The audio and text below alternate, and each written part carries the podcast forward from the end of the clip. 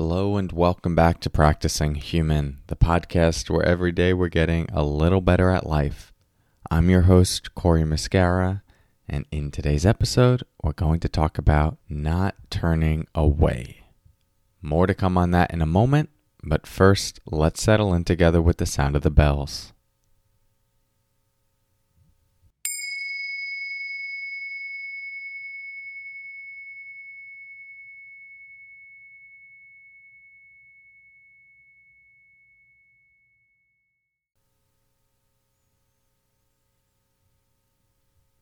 Okay.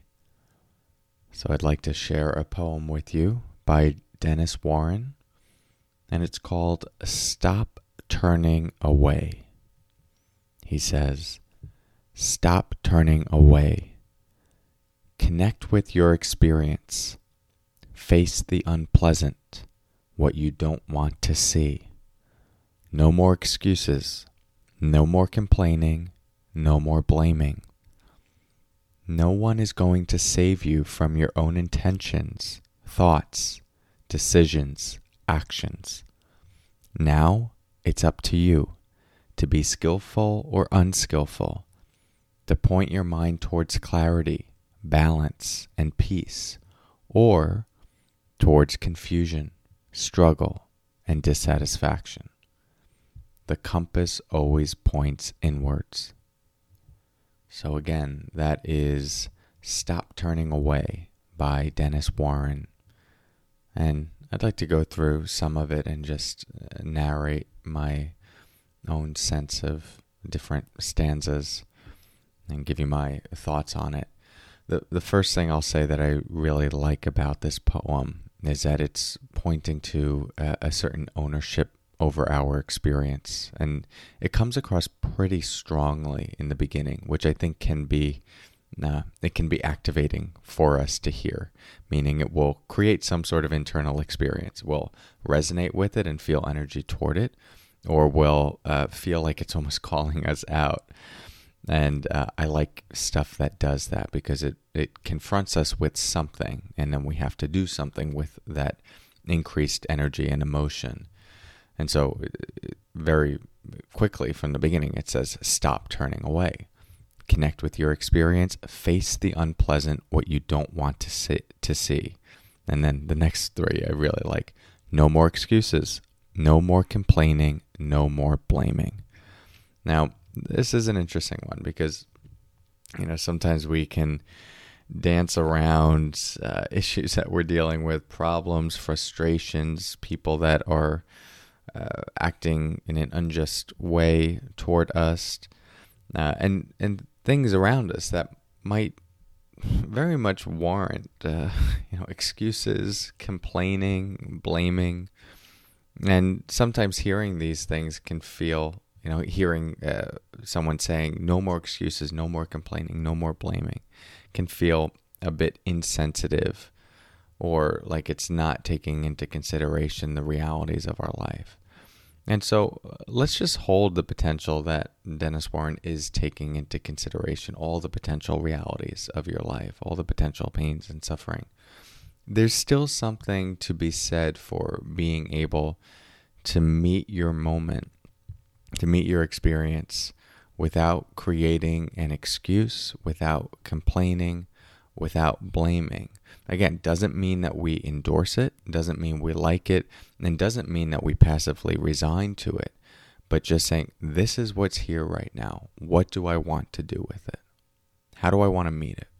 And when it comes to the no more blaming, you know, that one's especially complicated because you know, what is it saying? Is it saying that other people don't have a, a role in how I'm you know what I'm experiencing right now or the pain that they're causing me, that gets pretty complicated because it's like, well, we have to put some responsibility on other people.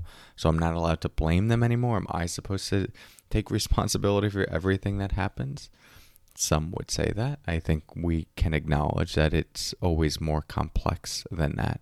The way I like to look at this is specifically as it relates to our internal experience, what, what we're experiencing.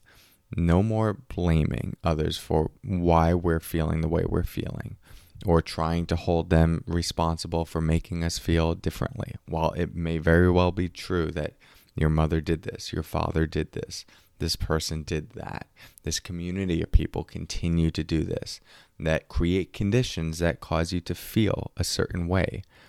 At some point, we have to take all of that into consideration and then also simultaneously recognize that we do have some capacity in how we will relate to the external experience.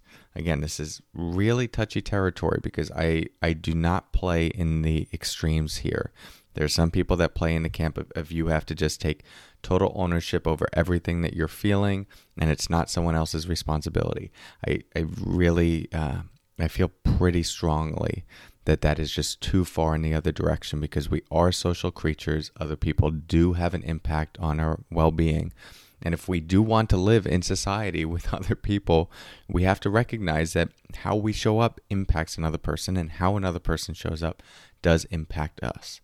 So we can take all of that into consideration the recognition that we should actively be trying to create a society that creates more safety and goodness for other people and at the same time we we can tap into and find empowerment through our, our self-sovereignty our capacity to choose how to relate to this experience how we will think about it what belief we will apply to it how we'll make sense of it and how we want to choose to respond what will come next that space between stimulus and response.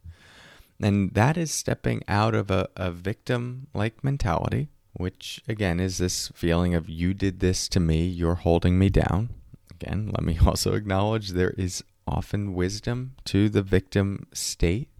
Uh, it's pointing to a potential truth that is there and arouses an energy that holds someone accountable.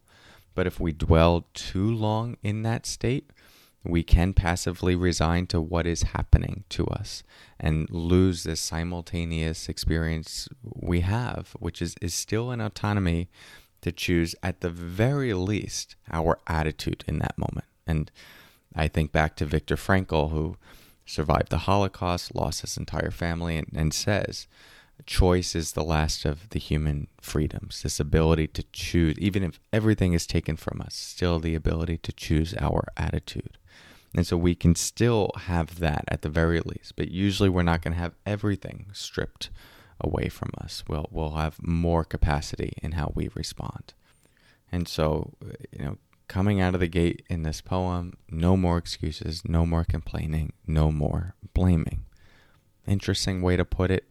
See how it, it resonates for you, but uh, I know for me, there's something about that that I can find empowering. And at the same time, I it really, I know I'm going more and more into this, but it just feels like a responsibility as a host of this podcast and of this exploration of the work that we're doing that I do not think that stanza should be used, uh, should be weaponized against other people that are maybe in a state of creating excuses or complaining or blaming. There are often times where that is a very valid response.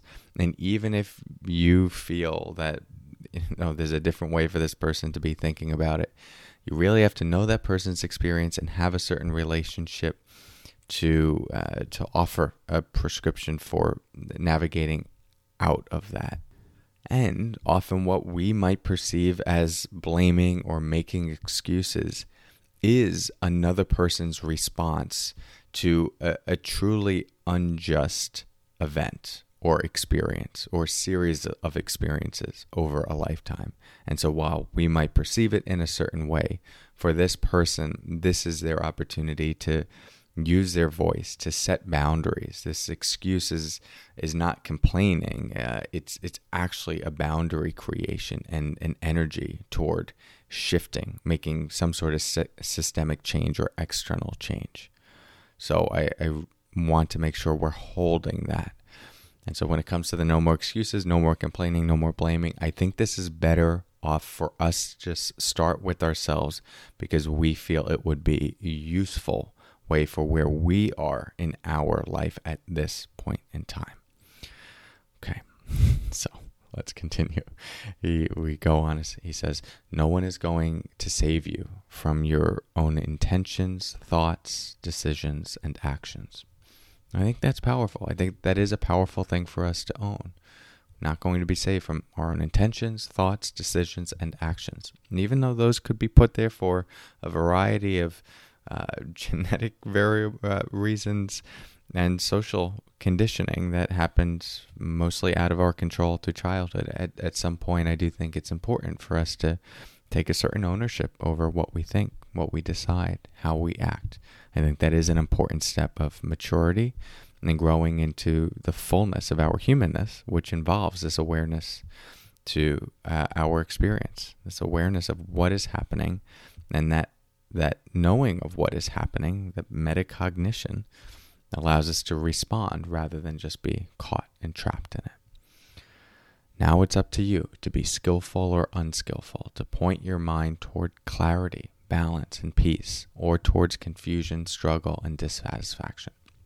That one I'd like to go into a little bit more closely because, uh, as you've been following my teachings, you know I make space for confusion, struggle, and dissatisfaction.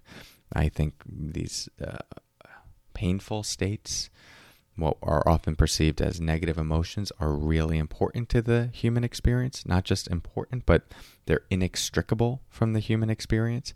And if you start trying to bypass confusion or bypass struggle, or bypass dissatisfaction and just pretend like you're equanimous and enlightened and permanently peaceful, that is a, often a form of spiritual bypassing and is not making peace, finding peace through the human condition. It's just putting on a mask of peace.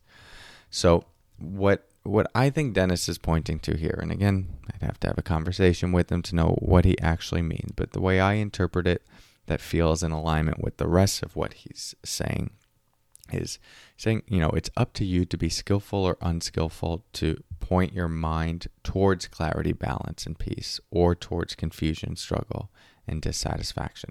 This doesn't necessarily mean that you won't uh, see confusion, struggle, or dissatisfaction. You won't be aware of it. But I think he's pointing more over time, like the, the conditions that you're creating in your life, the way you're relating to your experience is one that is moving you toward more clarity, balance, and peace. And you can have clarity, balance, and peace in confusion, struggle, and dissatisfaction. In fact, I don't think you can actually get to true clarity. I don't know if you actually have true clarity unless you're seeing the inherent confusion, struggle, and dissatisfaction of life, even within a, a Buddhist context. And I have a feeling Dennis has some Buddhist roots in, in how he's writing part of the thing that inspires liberation of the mind is seeing the inherent confusion, struggle, and dissatisfaction of life. That's the first noble truth of, of the Buddhist doctrine that life has suffering. And eh, when you train your mind eh, through meditation, one of the things you're looking at is just the inherent unsatisfactory uh, nature of phenomena, meaning that everything comes and goes, thoughts come and go, sensations come and go emotions come and go. And by by seeing, whoa, there is nothing here that I could actually hold on to, that I can identify with, that I can take to my grave with me. Now, it, it can be a painful recognition of that impermanence, but by pointing your mind and seeing that dissatisfaction, it actually inspires a deeper awakening and desire for liberation and identification with something bigger than just the thoughts, just the emotions, just the sensations moving through you. And so, um, yeah, the that confusion, that struggle, this that dissatisfaction, it's a normal part of the human experience. But there's a way to relate to it that actually lends itself to more clarity, more balance, and more peace. And I talk about that in other episodes, and you know that is part of the the meditation path.